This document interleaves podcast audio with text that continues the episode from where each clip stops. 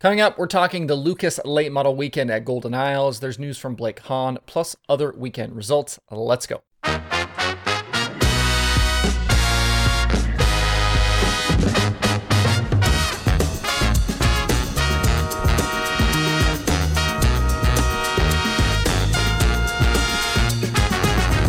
Today is Monday, January 31st, 2022. Welcome into Dirt Tracker Daily. I'm Justin Fiedler. Lucas Oil Late Model Dirt Series weekend at Golden Isles has wrapped up, but Speed Weeks continues to roll along starting tonight at Bubba Raceway Park. On Friday and Saturday night in Georgia, Brandon Overton made up for that Thursday night DQ in qualifying by winning both features and grabbing $27,000 in cash. Thursday night's winner, Devin Moran, led the first half of Friday's feature from the pole, but Overton was just really good. He slipped by Moran on lap 27 and led the rest of the way. On the final lap, Hudson O'Neal tried to steal one running the top side, but Moran threw a block at the line to finish second, with O'Neal settling for third. O'Neal was the only Lucas regular to finish on the podium all weekend long. The story on Saturday night for the 50 lap finale was basically the same, just with a different early leader. Kyle Larson sat on the pole in the Rumley 6 and was out front for the first 27 laps, but again, Brandon Overton was on the move. He started fifth and stalked the six car through halfway, finally taking control of the race on lap 28.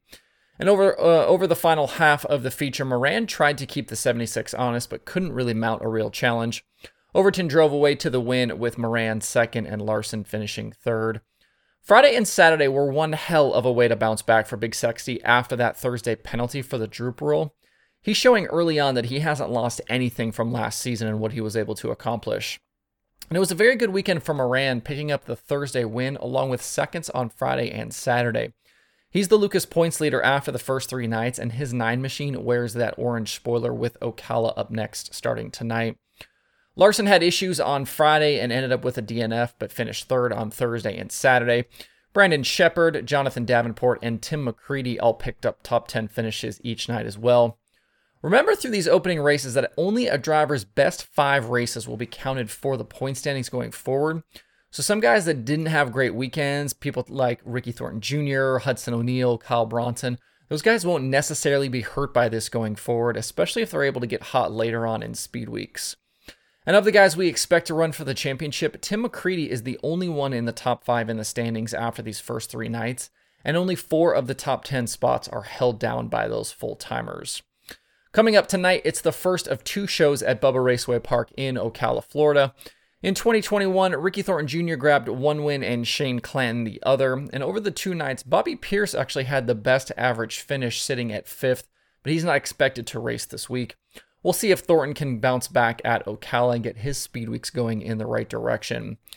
These two race nights were not on some of these guys' schedules, so I'm not sure I'd expect to see Davenport tonight. I don't think Owens had it on his schedule originally either, but it's on his website now, so we'll have to see if he shows up. And then I wouldn't expect Overton or Larson tonight or tomorrow either. But there will still be plenty of talent between the Lucas regulars, like McCreadie and Hudson O'Neal and all the others. As for win picks, the formula likes McCreadie for tonight, and I'm going to go with Moran. He had a killer weekend at Golden Isles, and over his last 10 Lucas starts, he's got eight top six finishes and an average finish of 4.9. And so far this season, the formula is 0 and 4 in win picks. I'm 1 for 4. I got the Friday night pick right with Overton, but I picked Shepard on Saturday night just to be something different, uh, and obviously didn't get that one correct. Hopefully, we can bounce back tonight with some better picks. If you can't be at the track, MAV TV Plus will have live coverage tonight. And coming off the ASCS National Tour Championship in 2021, Blake Hahn will be back to defend that crown this season. Back on Friday, it was announced that Hahn will return to the series now owned by Terry Maddox, and he joins Brandon Anderson and Garrett Williamson as drivers confirmed for the full run in 2022. And on top of that full ASCS slate, Hahn and his team will add some 410 racing to the mix as well, joining up periodically with the new POWRi 410 series that's running the Midwest, along with possible weekly shows at Knoxville and maybe even some outlaw starts. They could potentially run as many as 90 events this year. That's a serious amount of racing.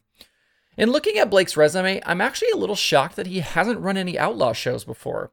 I went and looked. He made five appearances with the All Stars in 2020 with a best finish of 12th at Red Dirt Raceway, but I have no outlaw races in the DirtTracker.com database for him, and I don't see any on his page at the thirdturn.com. He's had plenty of uh, speed and success in that 360. He's been really good at the Chili Bowl, but I'm surprised no Outlaw starts. Hopefully, we get to see him have some of those Outlaw shows this year. Uh, watch him kind of build that 410 program up. I think he'd be a really solid addition to some of these other series. Out in Arizona over the weekend, it was a banner three days to start the USAC CRA season for the Demon Damion Gardner. He picked up three opening season wins for the series at Cocopah Speedway. Back on Thursday, it was career win number 90. Friday night, it was number 91. That came over Tommy Malcolm and Chase Johnson. And on Saturday night, he made it a clean weekend sweep for career win number 92.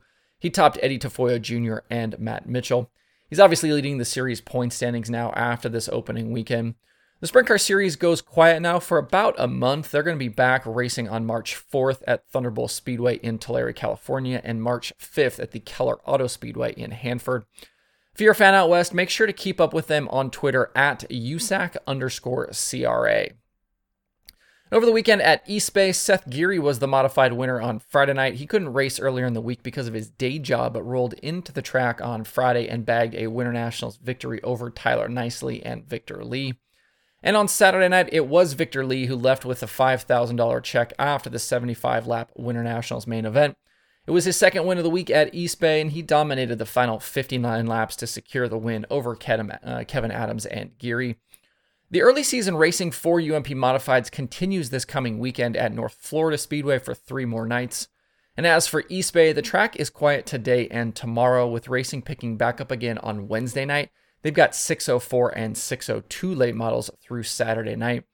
You can find more information about the Winter Nationals at East Bay by visiting ebrp.co.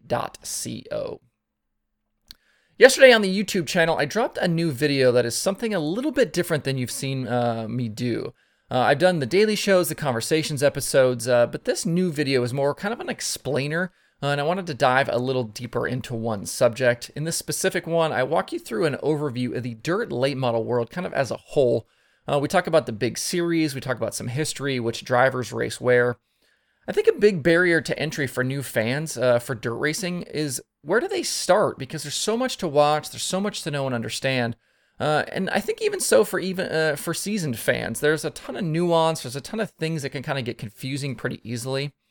And something that was kind of the kind of showed this to me. I, I, posted in the past on some of my social media channels asking for people to pick, you know, series champions for the year, you know, what their predictions were.